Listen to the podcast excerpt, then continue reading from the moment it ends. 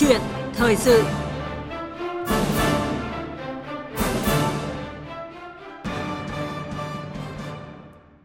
Thưa quý vị và các bạn, hôm nay hai mươi mốt tháng chín, Việt Nam và Nhật Bản kỷ niệm trọng thể năm mươi năm ngày thiết lập quan hệ ngoại giao.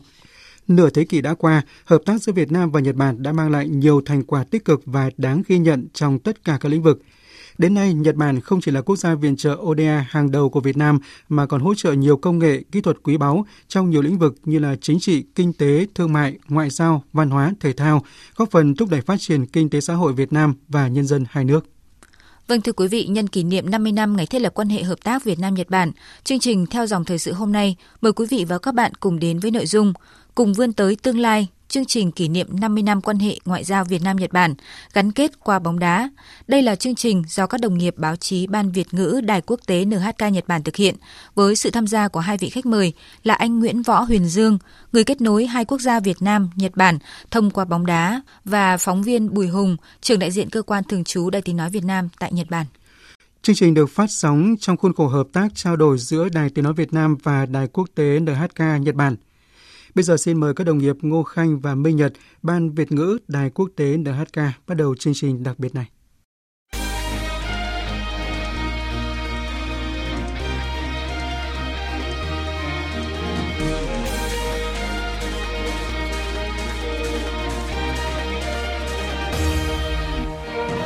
Minasan konnichiwa. Ngô Khanh xin thân chào quý vị thính giả của en hát ca World Japan. Các bạn thân mến, hai mươi mốt tháng chín là ngày Nhật Bản và Việt Nam kỷ niệm năm mươi năm thiết lập quan hệ ngoại giao. Nhân dịp này, chúng tôi xin gửi đến các bạn chương trình đặc biệt Cùng vươn tới tương lai. Đồng hành cùng với tôi hôm nay là tôi Minh Nhật và tôi Bùi Hùng đến từ Đài Tiếng nói Việt Nam. Chương trình hôm nay xin giới thiệu anh Nguyễn Võ Huyền Dương, người đóng vai trò cầu nối giữa hai nước thông qua bóng đá. Trong những năm qua, anh đã đưa các đội bóng của Việt Nam sang Nhật Bản để tập huấn và thi đấu. Mời quý vị và các bạn cùng theo dõi.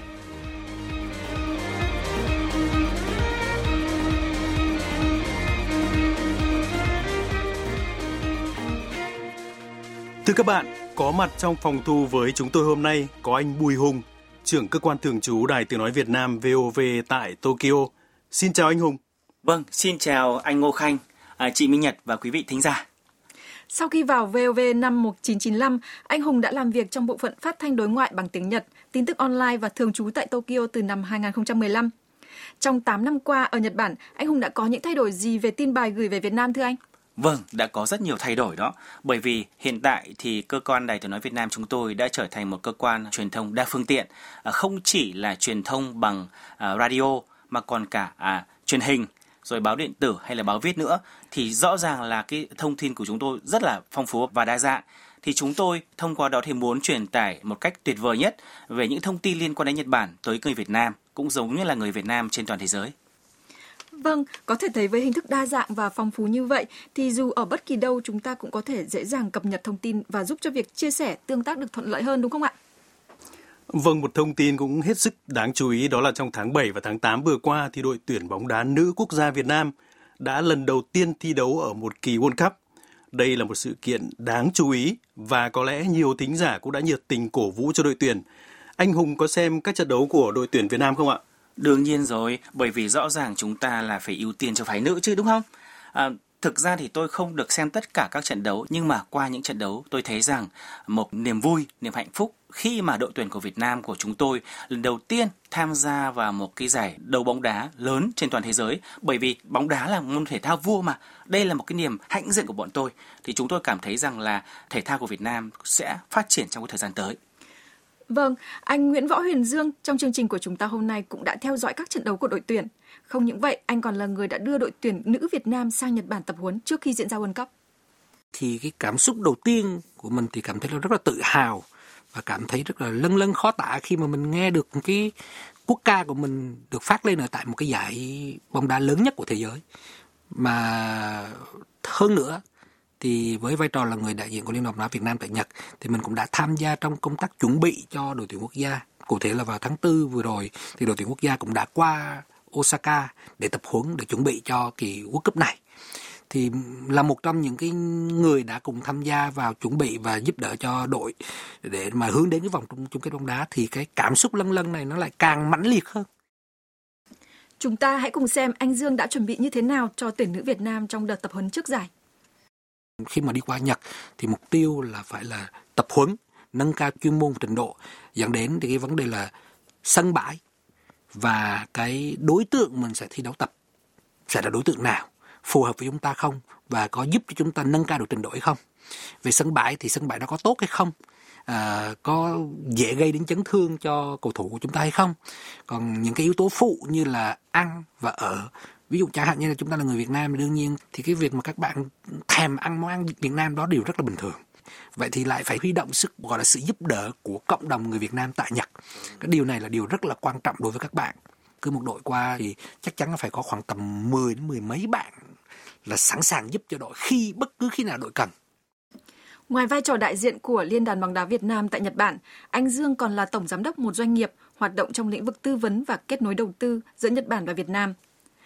Và chính kinh nghiệm công tác kết hợp với những mối quan hệ đã hỗ trợ anh trong việc kết nối hiệu quả để đưa bóng đá Việt Nam sang Nhật Bản tập huấn.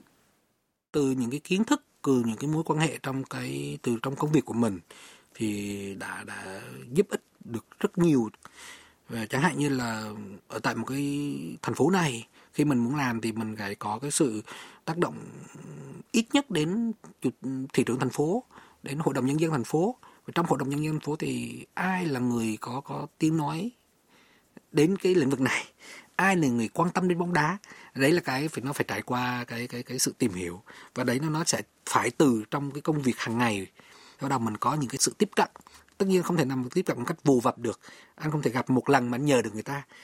Chẳng hạn như là để tổ chức cho một đội u mười bảy của Việt Nam đến thành phố Hamamatsu thì mình đã phải gặp thị trưởng thành phố ít nhất là phải bốn lần để thuyết phục, để giải thích, để nói vân vân.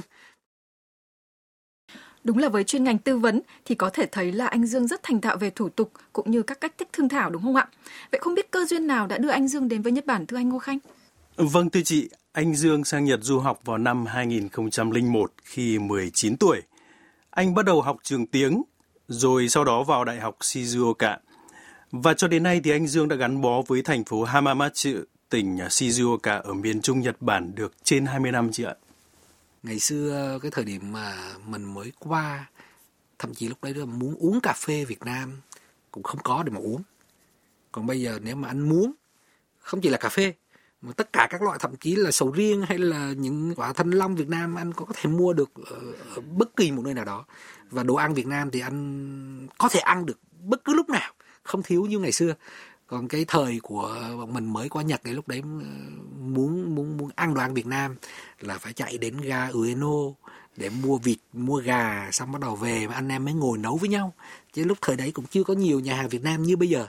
Vâng, mà không biết anh Hùng đã từng đến Việt Nam Nhật Bản lần đầu tiên từ năm nào và kỷ niệm đáng nhớ của anh về thời kỳ đó là như thế nào ạ?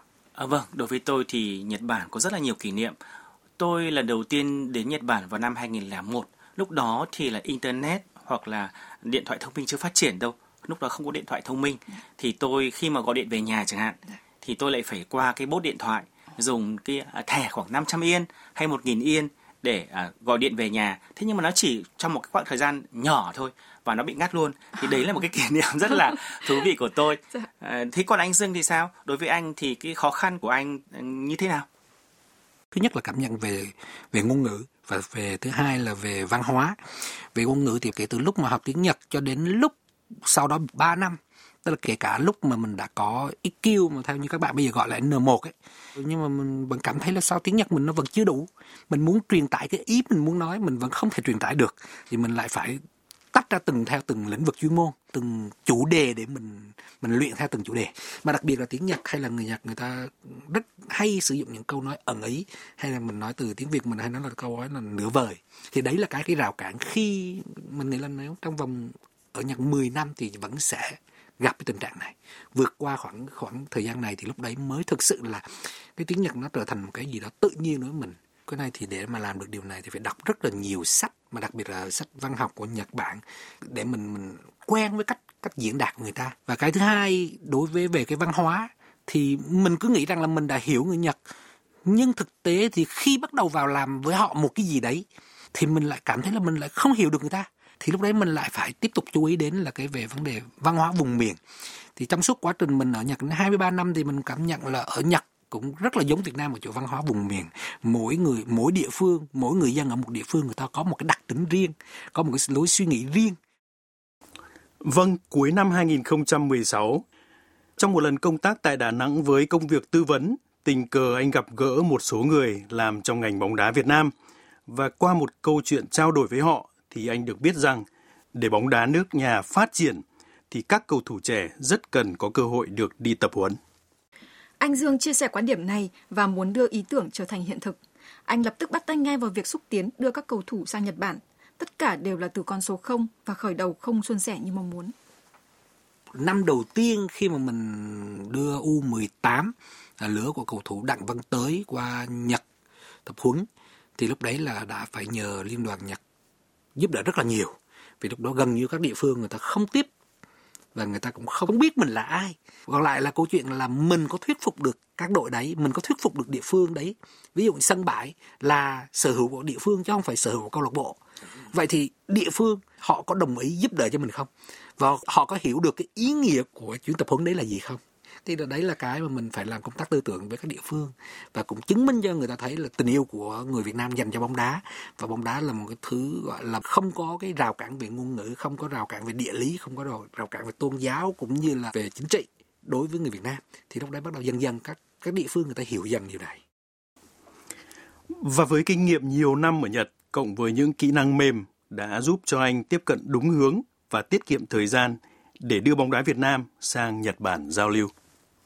Có cách thuyết phục tôi nó rất là đơn giản, chỉ có hai hai cách thôi. Thứ nhất á, là tôi cho các lãnh đạo để thấy những cái băng ghi hình về quang cảnh ở tại Việt Nam sau mỗi trận đấu của quốc gia, cả một cái rừng cờ, cả một cái con đường nó đỏ rực, là cho các vị lãnh đạo thấy. Một cái thứ hai rất là nhanh, trăm nghe không bằng một thấy, thì một trận tập huấn nào đó của đội tuyển ở tại Nhật Bản mời lãnh đạo đến sân nhìn là sẽ thấy khác biệt ngay. À, như chỉ một trận tập huấn của một đội tuyển U mười bảy thôi, mà vào một cái ngày mưa gió tầm tã nhưng mà vẫn có đến một nghìn người Việt Nam đến xem, thì ông thị trưởng hay là ông một vị lãnh đạo của thành phố đến nó sẽ cảm thấy là à, người Việt Nam rất là yêu bóng đá. Vậy thì thông qua kênh bóng đá, thành phố có thể làm được rất nhiều thứ đối với lại cộng đồng người Việt tại khu vực đấy. Có thể là tăng khả năng xúc tiến đầu tư, xúc tiến du lịch, xúc tiến các hoạt động giao lưu văn hóa, tăng cái sự hiểu biết, hỗ trợ lẫn nhau hơn nữa, như thế.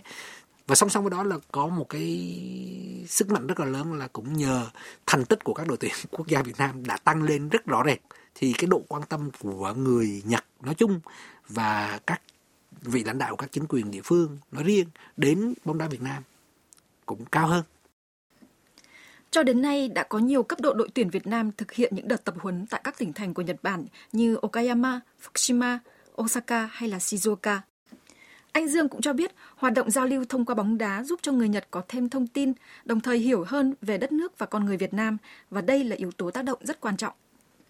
Ví dụ như chẳng hạn như, ô, con, đây là câu nói mình nói đùa có những bạn, ôi sao người Việt Nam dạo này tầm vóc cao to, đẹp trai thế. Đấy, có những cháu U mười lăm, mười sáu qua cao một mét tám mươi tư, tám mươi bảy, người Nhật người ta ngỡ, ngỡ ngàng, ôi không ngờ Việt Nam bây giờ cao to như thế này.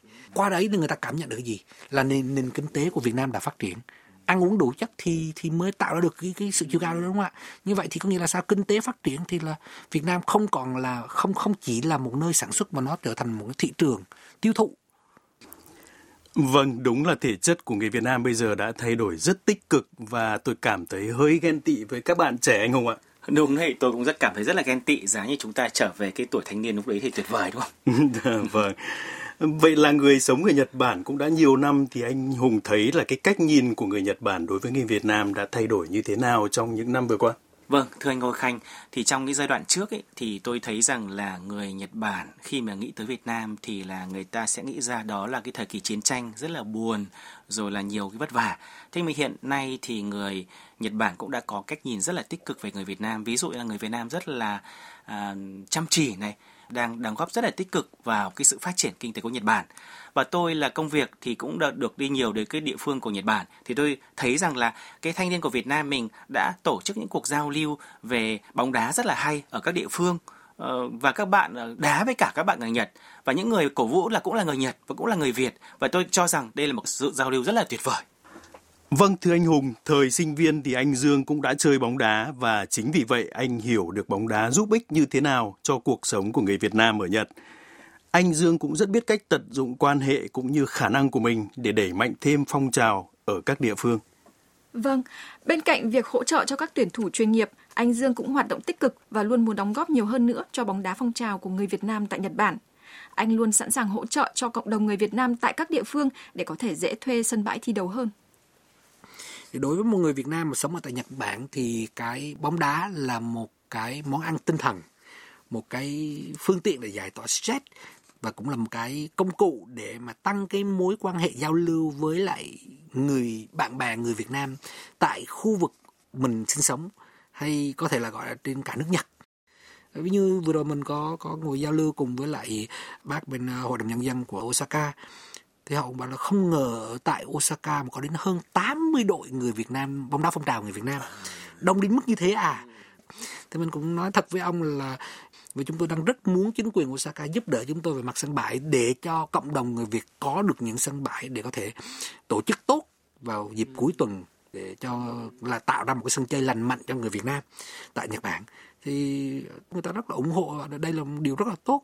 Doanh nghiệp Nhật cũng sẽ hiểu được hơn về về người Việt Nam hơn, và người Việt Nam cũng tăng cơ hội để quảng bá hình ảnh người Việt Nam đến đến người Nhật. Đấy, để để nó đánh bật đi những cái yếu tố là cái tỷ lệ phạm pháp của người Việt Nam ở Nhật càng ngày càng tăng. À, vâng, đúng như anh Dương vừa nói thì những cái hoạt động như vậy đã gắn kết giữa uh, Việt Nam và Nhật Bản lên rất là nhiều. Tại vì tại những cái cuộc giao lưu văn hóa hay là thể thao chẳng hạn, thì người ta có thể bày tỏ với nhau hơn, và từ đó chúng ta có thể hiểu nhau hơn và gắn kết và cùng phát triển, uh, cùng hướng tới những cái lợi ích chung giữa hai nước. Và khi nói về quan hệ giữa Việt Nam và Nhật Bản trong tương lai, anh Dương có chia sẻ. Để mà sự thu, thu hẹp cái sự khác biệt về văn hóa, về ngôn ngữ cũng như về quan điểm, về cái suy nghĩ giữa hai, người dân hai nước, thì cái này rõ ràng là nó sẽ là một cái mối quan hệ hai chiều. Người Việt Nam phải hiểu người Nhật hơn nữa, và người Nhật phải hiểu về người Việt Nam hơn nữa. Chúng ta qua Nhật làm ăn với người Nhật thì chúng ta phải nhập gia tùy tục người ta, và ngược lại bạn qua chúng ta thì bạn cũng phải nhập gia tùy tục của chúng ta. Thì và cuối cùng bản chất của một cái mối quan hệ kinh doanh nó vẫn là cái mối quan hệ là win-win, mà nó phải là một cái suy nghĩ là bạn cũng phải có lợi và chúng ta cũng phải có lợi, thì mối quan hệ đó mới bền vững. Trong trong vòng mười năm tới thì thì theo như mình nghĩ là là cái hoạt động giao lưu về bóng đá của hai nước nó sẽ càng càng càng sâu và rộng hơn nữa và thực chất hơn nữa. Trong việc xây dựng quan hệ thì yếu tố con người là rất quan trọng, và nó sẽ quyết định tới các hợp tác trong tương lai, có đúng không ạ? Thì kể cả bóng đá cũng như thế thôi. Bắt đầu bóng đá, mối quan hệ của hai liên đoàn cũng bắt đầu từ hai chủ tịch tình cờ biết nhau ở trong một buổi họp của Liên đoàn châu Á. Hai chủ tịch thích nhau, hai cảm thấy là thân được với nhau, xưng nhau là anh em, thì rõ ràng là hai nền bóng đá họ lại thân với nhau. Từ đó mới có những cái mối quan hệ giúp đỡ lẫn nhau.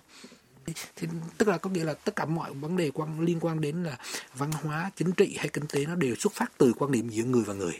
Hai người này có có gọi là gắn kết được với nhau không, có chơi được với nhau hay không, thì lúc đấy mới mới phát triển ra được những cái mối quan hệ tiếp theo.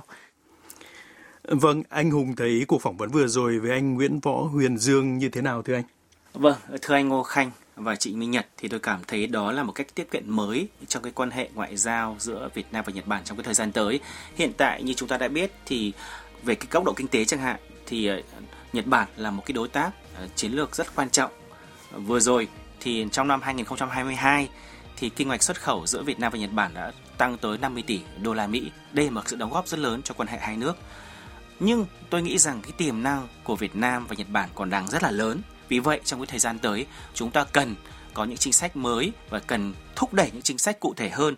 À, ví dụ như là giao lưu văn hóa, giao lưu thể thao như là anh à, Dương vừa nói chẳng hạn, thì để chúng ta gần gũi nhau hơn, hiểu nhau hơn để thúc đẩy một cái giai đoạn mới cho quan hệ hai nước.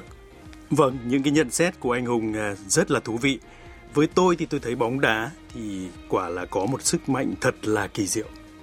Tôi thì qua câu chuyện với anh Dương vừa rồi thì tôi cũng nhận ra thể thao cũng quan trọng không kém gì các hoạt động kinh tế và chính trị, đúng không các anh? Dạ vâng thưa chị. Vâng, cũng xin cảm ơn anh Hùng đã tham gia chương trình của chúng tôi hôm nay ạ.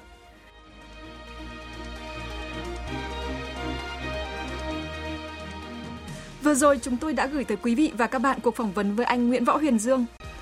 Chương trình đặc biệt Cùng vươn tới tương lai xin kết thúc tại đây. Xin chào tạm biệt và hẹn gặp lại. Listener no minasang, sayonara.